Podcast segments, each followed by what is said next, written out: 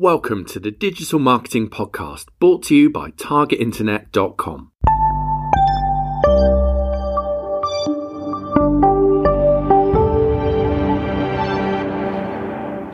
Hello, and welcome back to the Digital Marketing Podcast. My name is Ciaran Rogers. And I'm Daniel Rowles. And today, listeners, we are joined with a whole audience from GDG DevFest in London. Go Wild Audience! They're good. That worked They're particularly really well. good. They work very, very well. So um, we've we've kind of done our introductions for the audience. First of all, quick show of hands because this is an audio podcast, so this is going to work particularly well. Does anybody listen to the podcast? Oh my goodness, I'm overwhelmed at the number of hands that have gone up. That's fantastic. Three of you, that's brilliant. That's brilliant. Um, so, we are going to be talking today about uh, how not to, uh, or rather, what not to do for your business. And we're here, we're live at the DevFest event. And Daniel, do you want to say a little bit more about this? Yeah, so to, to give you the kind of background on things, we're going to talk you through this, this journey of how we built the business, the things we've learned along the way, which I've just told you for those people listening obviously don't know that. And we're going to try and share some tips in terms of the mistakes we've made and we've learned from along the way. And where this all starts is about seven years ago. I was working and running agencies, running digital marketing agencies. And we were growing very, very well. We were in the Deloitte Fast 50 three years in a row. So we were one of the fastest 50 growing companies in the Deloitte Fast 50. And that was going fantastically well. And I very quickly realized that the agency and consultancy model is a bit broken from a kind of work-life balance point of view. Because what happens is that you get new clients and you take on more staff. And then you get more clients and you take on more staff. And it keeps growing like that. And it just becomes an absolute cash flow nightmare of a business. Because as soon as you lose a client, you have to lose staff. And unless you've got a lot of kind of cash flow in there, it's a real problem. So I did that for a while. I became managing director and I realized I hated being managing director because all you end up doing is essentially finance roles and HR meetings. And I had this big dream of getting into these management director roles and finding actually I didn't enjoy what I was doing at all. So I said, right, I'm going to sell my share in the agency and I'm going to go off and, and do my own thing. And I went off to do some one year contracts. Uh, and at the time, there was a publishing company that was trying to become more of a digital business. And it looked like a great fit. Uh, it was going to be the most money I'd ever earned. Um, and I thought, right, I'm going to go and do this. It's going to be fantastic. He was proper stoked. I was about this. I remember. Remember the excitement on your little face. But I was, the reality is that I wasn't really. I was a bit, I knew it wasn't quite the right fit, but I was telling myself and everyone else it was going to be a great fit. So I walked into the role and it was an, a nightmare from day one. Privately owned company, losing about £70,000 a month. So if that was coming out of your pocket, you're going to feel it. So the owner was kind of not really enjoying the whole thing. We managed to raise five million in venture capital, uh, and that was the first lesson I wish I'd known then. Is just, in my opinion, don't get venture capital. Uh, basically, what happens is someone just owns you. And the problem is, it, it was an absolute mystery to me how it was done. And I learned that basically I would go in and I was coached for six months how to do this. There was a huge spreadsheet we had with lots and lots of different tabs. And I, there were numbers on each of these tabs. And they were justification of why we deserved getting five million pounds. Okay? And basically what we learned is that if they went sheet four, G7, and I could tell them the number and I could recall exactly where the number came from, people were very persuaded. That number really could have been plucked out of thin air to some extent. So you get very cynical about the whole process. But we put some real numbers in and it was great and we built it up and we got lots of money in and the business actually did very well. We from making a, a big loss to making lots of profit. It was great. It was the most horrific year of my life. And actually I learned probably more in that year than I'd, I'd ever learned before. But I decided it wasn't for me. So I, I left at that point and thought, I'm going to go and do my own thing. And I'd had this idea at the back of my mind that we were going to do this uh, digital marketing, training, e-learning, online kind of platform business. And it happened to be that we had a, a previous client and they said, could you build us this thing? He said, yeah, we were thinking about doing that anyway. Um, so how long have we got? They said, two weeks. So we had to build an entire e-learning, digital marketing, training skills platform, a very, very basic kind of platform in about two weeks. And it was buggy and terrible, but it kind of worked and no one else had done it. So that gave us the impetus to get going at that point. And I was very determined at that point that actually getting money raised in was not a good way of doing it. I wanted to bootstrap things from then on in and build things from cash flow, which, which has its own kind of challenges um, as well. It does. What, what, why did you do the podcast, Daniel? So this is, this comes to another point as well. So one of the things I'd also say is if you're building a business with an exit in mind from the very, very outset, it might be the wrong way of going about it. Because one of the things that happened with the podcast was that we did it because it was fun. Uh, and we kind of enjoyed doing it. And actually, for the first six months, we didn't really have an audience. Um, and you're putting a podcast out there, and it's a bit of a thankless task. No one's really listening, but you've got to build the numbers up. Uh, we now, we're top 10, top 20 in iTunes in the business podcast. We beat, we beat Harvard Business Review and, and lots of others as well, 50,000 listeners a month at least. Um, but it's a bit thankless, but the reality was we did it because there was a passion behind it.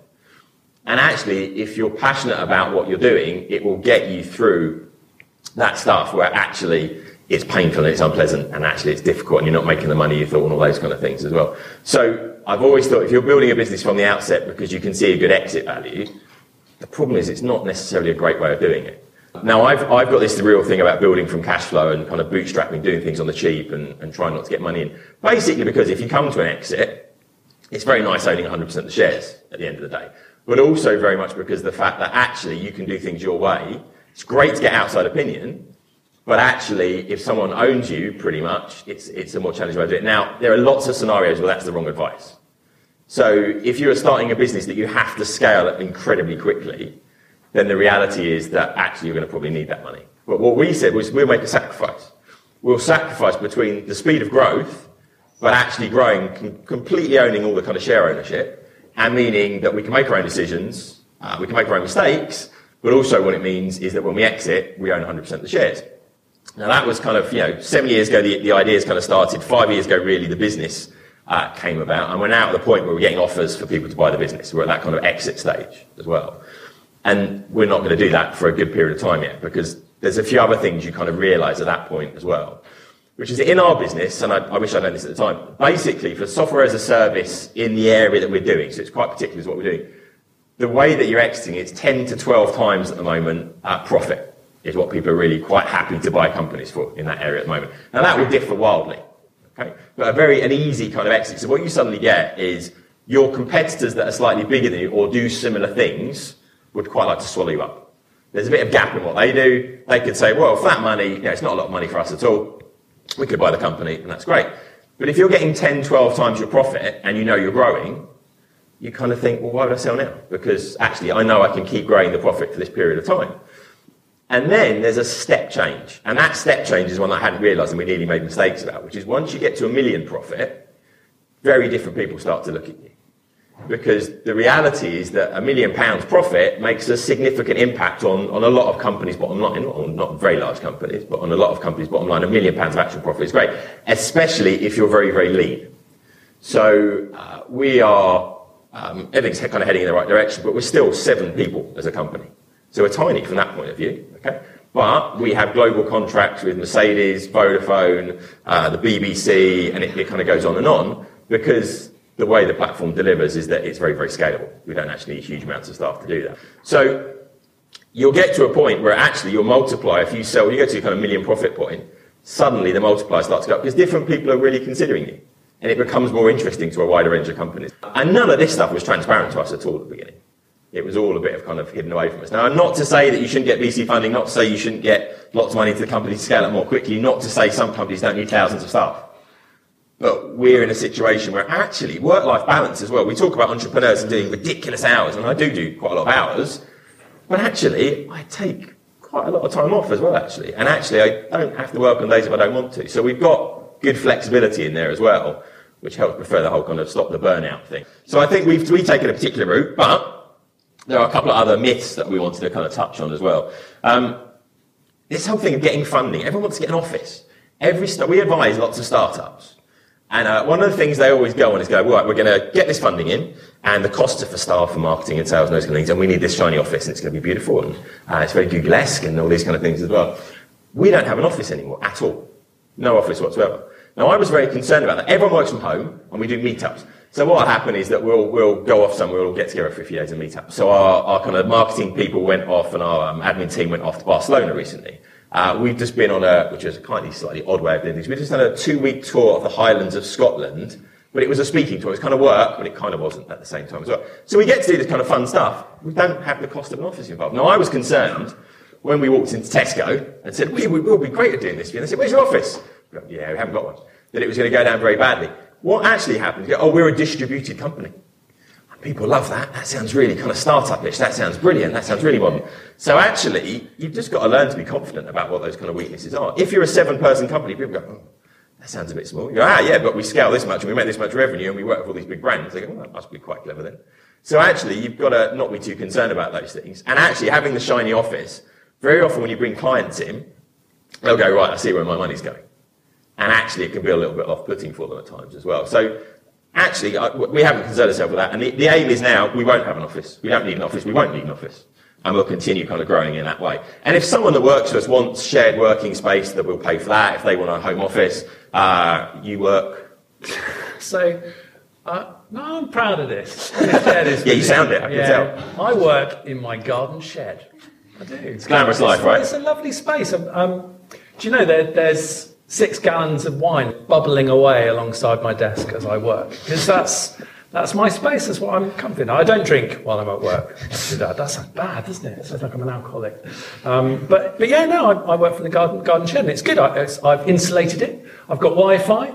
I've got a coffee machine. I've got everything. You have everything you need in a garden shed. I'm not sure I'd bring clients. No, I'm definitely sure we wouldn't. No. Um, and, and, it raises a few eyebrows at the odd Skype interview that we do, and I turn the camera on. Hello, we're in a shed.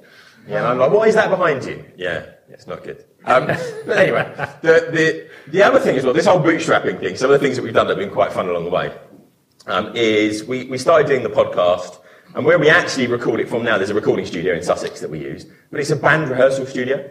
Uh, and there's lots of very do- dodgy rock band memorabilia everywhere in this place as well, so it's not the most glamorous, but it works very, it's beautifully acoustically dampened. We also have something in the office we call Narnia, and I say the office, that's my, my home office, um, is it's literally a cupboard. And you open the cupboard, there's nothing in it, and it's just full of soundproofing tiles, and there's a thing that goes over top of it, and I go and sit in a cupboard to record, okay? It doesn't sound very glamorous, but yeah, it's a world-beating podcast from that point of view. So, um, just kind of shows you our most glamorous moment recently. Yeah, we got to record in the car park outside a, a Premier Inn. I think we should clarify this. It was, in a, it was in a Skoda, in a, Skoda. in a Premier Inn car park as well, and it actually worked pretty well. So that was yeah, pretty good. Yeah. So we've got um, a good recording space. Cars are great because they're acoustically dampened, right? Unless it's a very old car, which uh, I've got a Land Rover that's quite echoey. But uh, yeah, no, good. So the, the key thing with all this is that we've been doing this for a number of years. It's built really nicely, very profitable business, uh, but just, you, you, you'll be told this a million times, and a lot of you will know this as well already. This cash flow will kill you.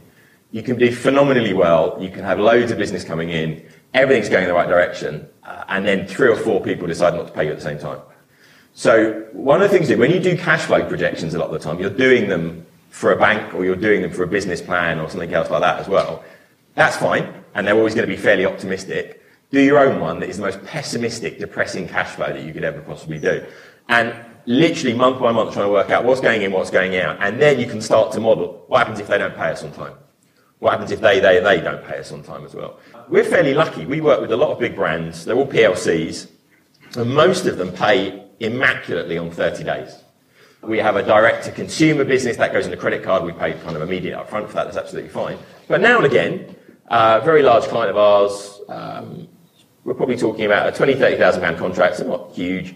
Uh, they owe us the money. We're expecting the money in. Um, and then suddenly they change their accounting system. So oh, it's going to be 90 days. You go, well, that's not on. Contractually, not, there's not much you can do. So you end up just sitting there and arguing about it for the next 60 days. At the same time as that happens, someone else decides not to pay you at the same time. And then you have a massive expense that goes out at the same time, and you suddenly go, that has completely scuppered our cash flow. And actually, we've, we've projected it out and gone, yeah, we're going to be bankrupt in three months. What do we do about it? And you go around, you work it out, and you find a solution to it. And it's happened a number of times. And then you, you gradually build up your defenses to kind of make sure you can do that. The other thing that we found, and this is, this is one that upset me more than anything else, we have a, an overdraft with our bank, with our ex-bank, um, who I'll name with you in a moment.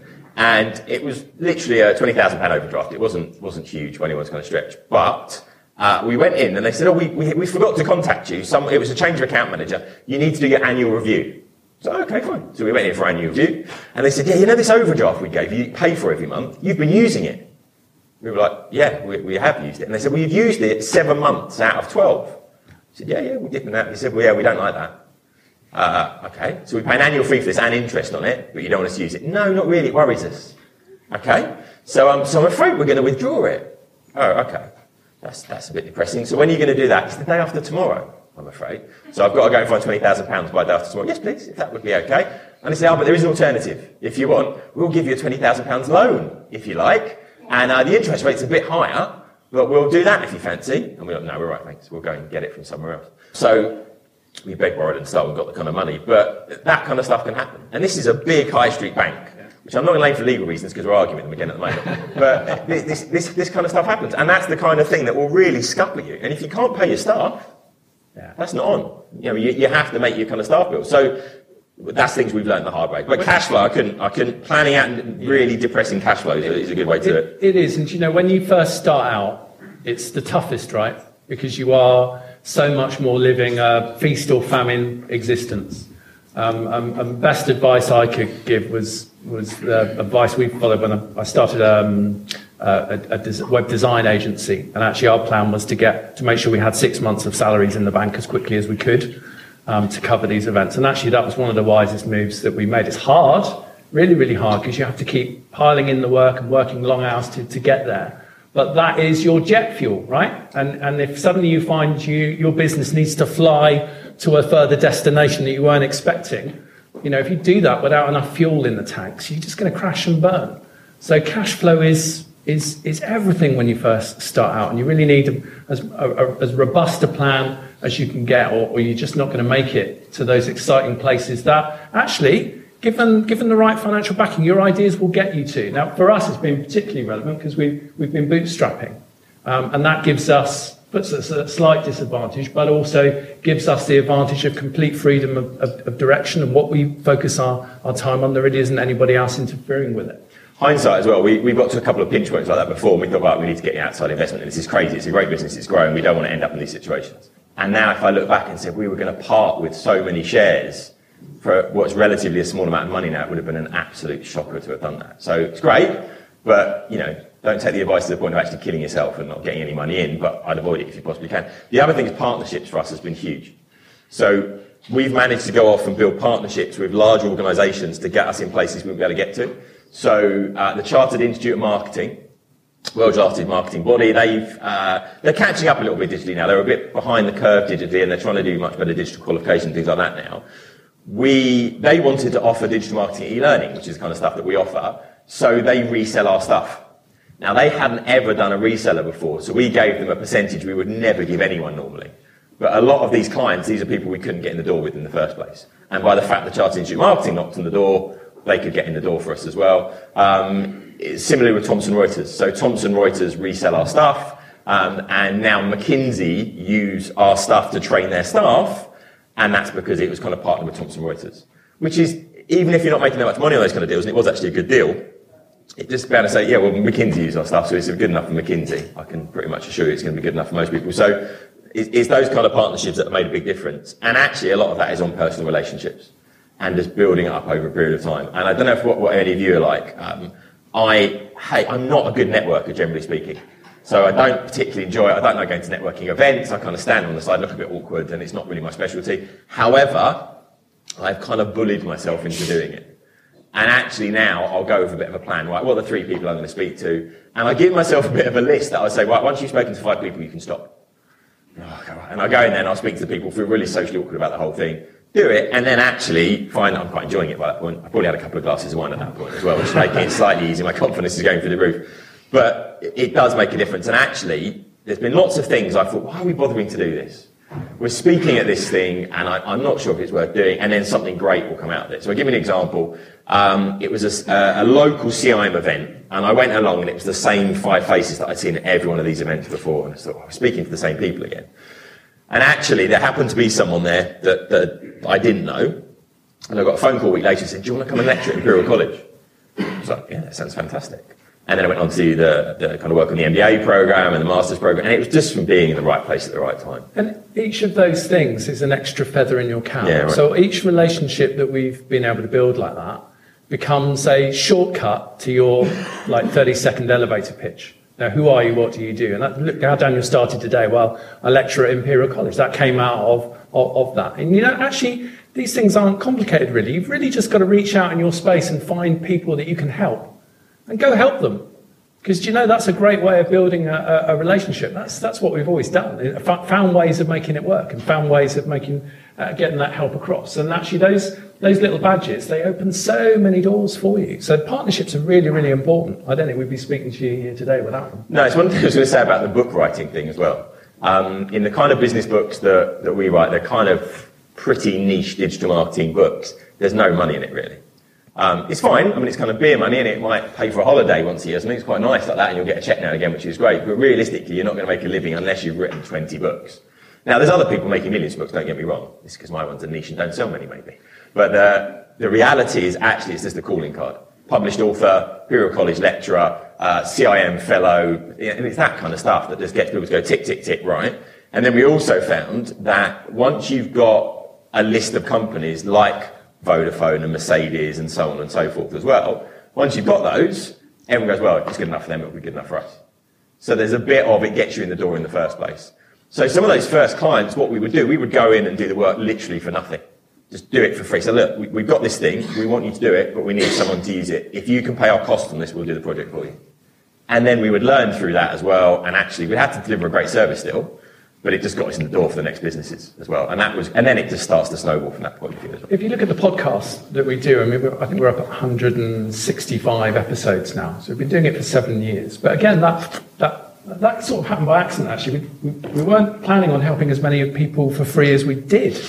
But it's good because we've got this massive following of, of, of people who we helped. And it's amazing to me how many people, when we just put a question out and, and ask for, for help, how, how much help comes back the responses that, that we get. And it's all simply down to you know, trying to put out the best information and, and most straightforward information that, that, we, that we could do. And we do it in the niche of digital marketing, but there are lots of other niches out there. And there are plenty of other podcasts that you can, can listen to. And I think they all miss a bit of a trick in that they're doing it to make money and to monetize it. We've never done that with our, our, our podcast. And, and yet it still, I think, is one of the the most effective mediums that, that, that we use. Do you know what? As a networking tool, podcasting is incredible. I've reached out to complete strangers, arranged to do an interview with them, and over 20 stressful minutes on Skype, you build a rapport with those people like nothing else. You know, literally, you, are, you can have them on speed dial to you know, just phone and have a chat with at, at any time once you've done that. And there's not many things that can achieve that in, in 20 minutes, but it's a, it's a giving thing, right? Because if I say to somebody, actually, I think what you do is really interesting and I want to feature you to my audience, it almost doesn't matter how big that audience is. It's a really flattering thing. So you get off on a really great, great foot. So I definitely recommend for any of you who are interested in it, explore podcasting because I think it's amazingly under underutilized. And there's lots and lots of untapped opportunity uh, out there. Uh, lots of people doing it, not many people doing it really, really well and in a form that the audience absolutely love. And that's what you've got to kind of try and work out. Two practical tips from it, actually. Um, one of the key things we're finding is yeah, search optimization, getting yourself to the top of Google, people pointing at your content, linking to your content is still essential to that.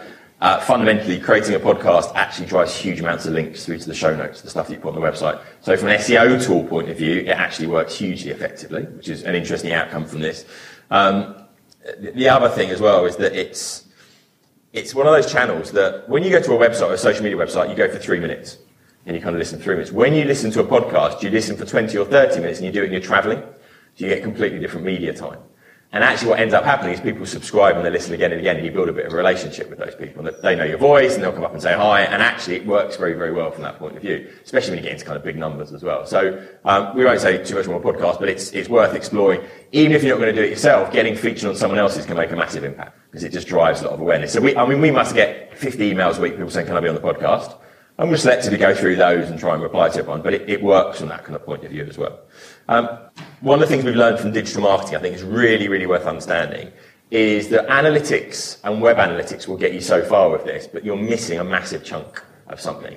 So we would look at our web analytics, try and work out why people are purchasing, why they're not purchasing, what they're doing, and so on as well.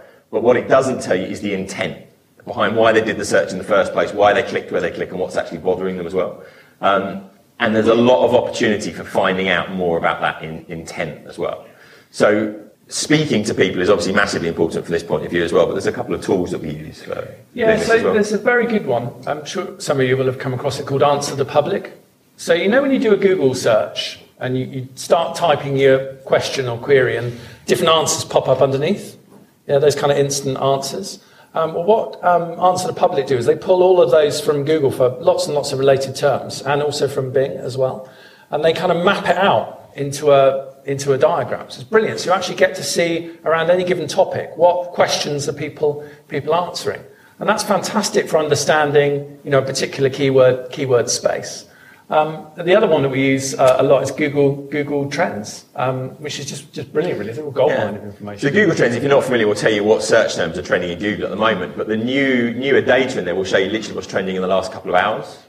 Now, if you take some of that data and you take some data from some social media monitoring tools, and there's a lot of social media monitoring tools out there, I'd take a look at something called Brandwatch if you get the opportunity to, which is a bit of a higher higher end kind of tool.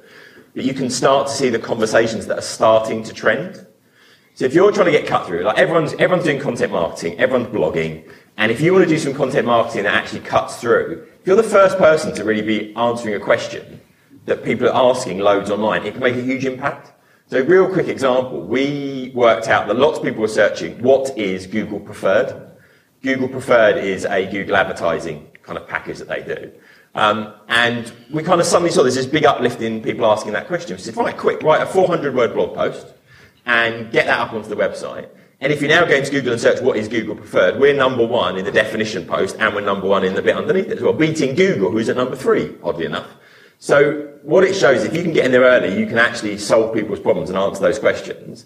There's a huge opportunity for engaging with people, getting them through to the website, and then, by the way, we're, we're offering this kind of stuff. And it, and it all interestingly comes back to that thing that we touched on earlier be helpful. Be helpful. It's, it's all, all of this networking relates to that. Yeah, and I think that um, it's a good finishing point before we take any questions, if there are any, which is one of the problems you're going to find if you are going off and doing your own thing, you've got a business, startup, whatever it is, is that time is always going to be the problem. You're never going to have enough time to do anything. And actually prioritizing that time is going to be your key thing. And what I've really found is that we'll, we'll have a meeting with the rest of the team and we'll come out with like 80 actions. I've got fantastic ideas and then actually walking away going, I'm never going to get all this stuff done. If you focus on the stuff that has the impact on your, your client and your target audience is what really matters. And I think a lot of you are kind of techs and I, you know, I come it from a kind of development point of view quite often as well. And we want to refine this, we want to make this perfect and that needs to be a bit faster and we can smooth that out a little bit. That's all great. But the reality is there's probably fundamentals that you could change that are going to have a much bigger impact on your target audience. So thinking about what you approach next, think about it purely from a customer point of view. What actually makes a difference to them? And actually what do they care about? Yes, it does need to be faster and it needs to be those kind of things as well. But just try and think about actually fixing those problems and kind of scratching those itches. And that, that makes the world of difference for us as well. So we're kind of getting toward the end of our time. Yeah, yeah, I guess that's it from us. We can take some questions, but I feel that we should end this as we began with wild, unabandoned applause.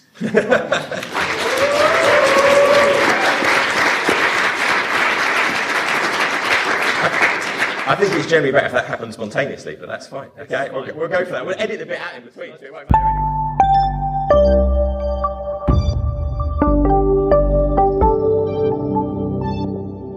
Thanks for listening to the Digital Marketing Podcast brought to you by Target Internet.